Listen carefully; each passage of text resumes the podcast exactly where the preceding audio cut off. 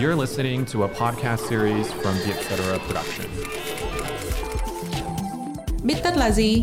Là podcast nghe xong biết thôi. Bích tất tâm lý là nơi chúng mình biến những nghiên cứu hắc não thành kiến thức dễ tiêu. Bích tất tâm lý được dẫn dắt bởi Trân Lê và Hiền Lê, editor chuyên mục cuộc sống tại Vietcetera.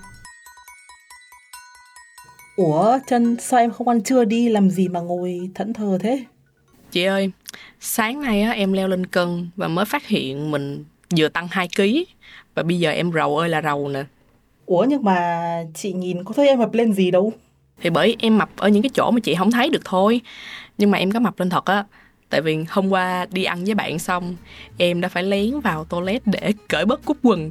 Thôi thì ít nhất có thể tự an ủi là em mập lên ở những chỗ che được á. Nhiều người hay than với chị là họ bị tích mỡ trên mặt. Cứ lên cân là sẽ thấy mỡ vào mặt đầu tiên, sau đó thì mới vào những bộ phận khác. Cũng khổ thiệt á, vì mập bụng hay là tay hay là chân thì còn che được, chứ mặt thì đúng là chịu rồi. Vậy tính ra Covid cũng có cái lợi ha chị?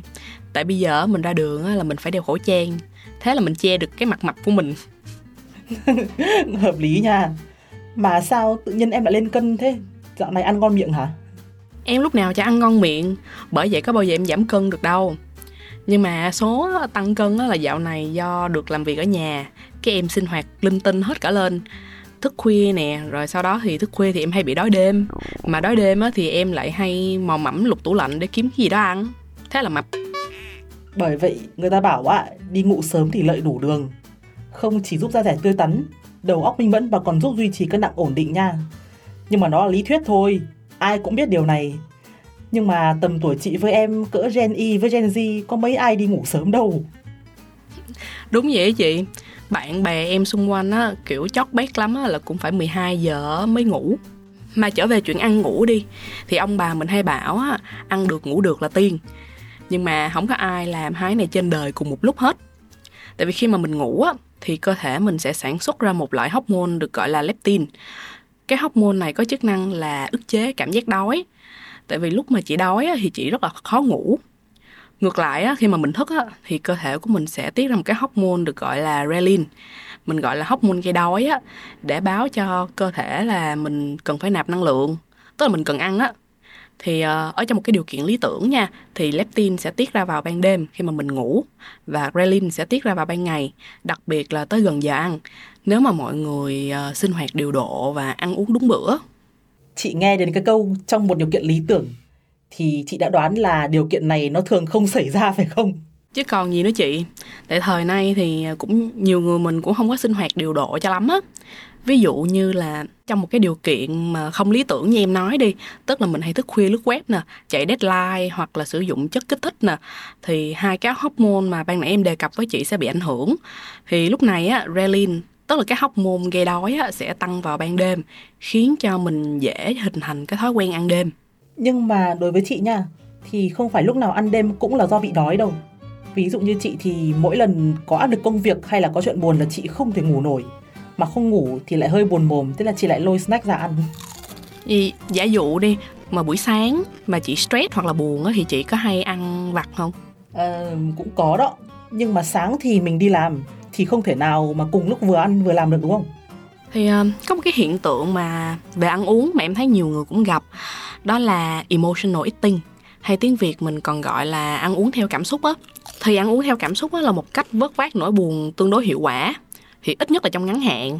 Tại vì khi mà chị ăn á, thì sự chú ý của chị sẽ được di dời ra khỏi những gì khiến cho chị căng thẳng để tập trung vào cái việc tiêu thụ thức ăn. Mà ngoài ra thì đồ ăn vặt thì sẽ hay có nhiều đường như là bánh kẹo trà sữa nè. Nó sẽ giúp mình tăng dopamine hormone khiến cho mình phấn khích. Nhờ vậy á, mà khi mà mình ăn á, mình cảm giác đỡ buồn liền à. Nhưng mà em nghĩ là emotional eating nó có xảy ra ở ban đêm nhiều hơn ban ngày không? Ừ, em nghĩ là có. Nhưng mà cái này không phải là do cơ thể của mình mà là do hoàn cảnh đó chị. Tại vì thường buổi tối mình hay rảnh hơn với lại buổi tối yên ắng hơn nữa.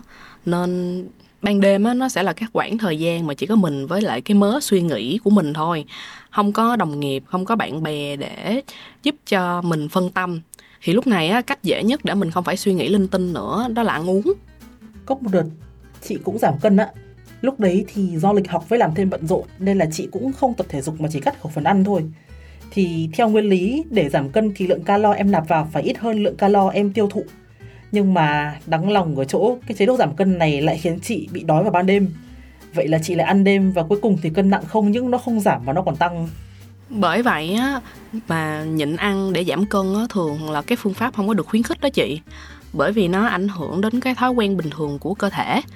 Tại vì nếu mà cơ thể của chị đã quen với một lượng calorie nhất định mà mình nạp vào hàng ngày á, mà chị đột nhiên cắt nó đi, thì cơ thể của chị sẽ không trụ nổi đến đêm khuya tại vì lúc thức khuya làm việc hay lúc thức khuya xem tivi á, thì cơ thể của chị vẫn đốt năng lượng như bình thường mà.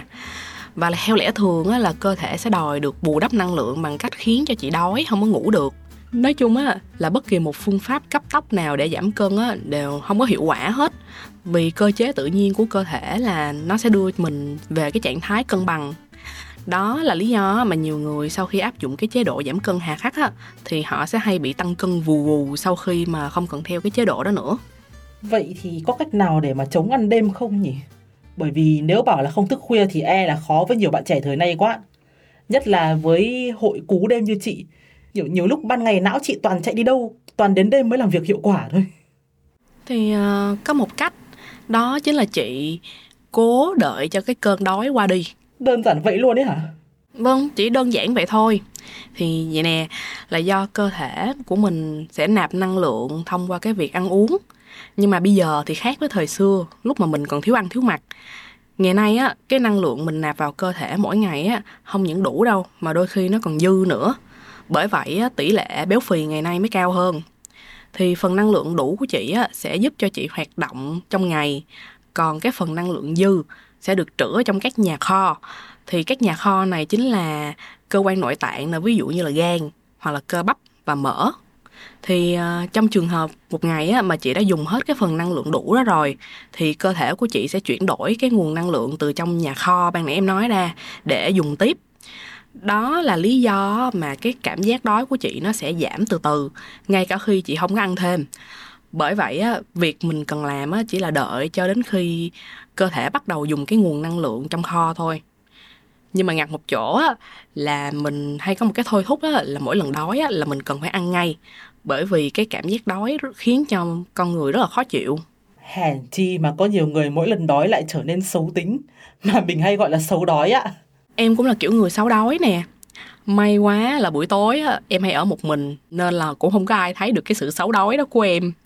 Thì một mẹo nhỏ để mọi người cầm cự qua cơn xấu đói đó là mình nên để đồ ăn vặt ở xa tầm tay mình không có nên chứa đồ ăn ở trong phòng ngủ tại vì lúc mà cơn đói đến á, mà đồ ăn sờ sờ ngay trước mắt á, thì rất là khó để kiềm chế nhưng mà tối ưu nhất á, để tránh cái tình trạng lục tủ lạnh vào ban đêm á, thì hay nhất là mọi người để tủ lạnh của mình à, không có gì để lục hết tức là mình không có bỏ không có trữ đồ ăn vặt ở trong tủ lạnh Đúng là không tính đến chuyện lên cân thì ăn đêm xong mình cũng lại hay nằm lên trên giường.